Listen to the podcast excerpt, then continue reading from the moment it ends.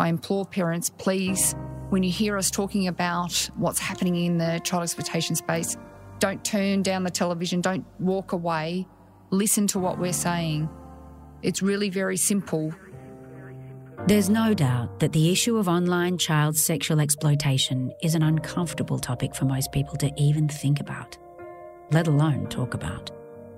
But if we don't talk about it, then how can we hope to protect our kids when they're online? The really alarming thing that I've seen from my operation and from other things around that is it doesn't take very long at all to flip from just a conversation to sextortion. In fact, it can be as few as 3 sentences, and then they're beginning to solicit pictures, sexualised pictures, nudity from children. I'm Caroline Craig, and in Season 2 of Closing the Net, we break down some of the myths surrounding online child sexual exploitation and just how easily it can happen. I think that it only sinks in once there's consequences or once it goes further. I think if they send that one photo, they make that one comment and not much happens with it, they don't think anything of it. Once that image is shared and it gets out, it really hits home.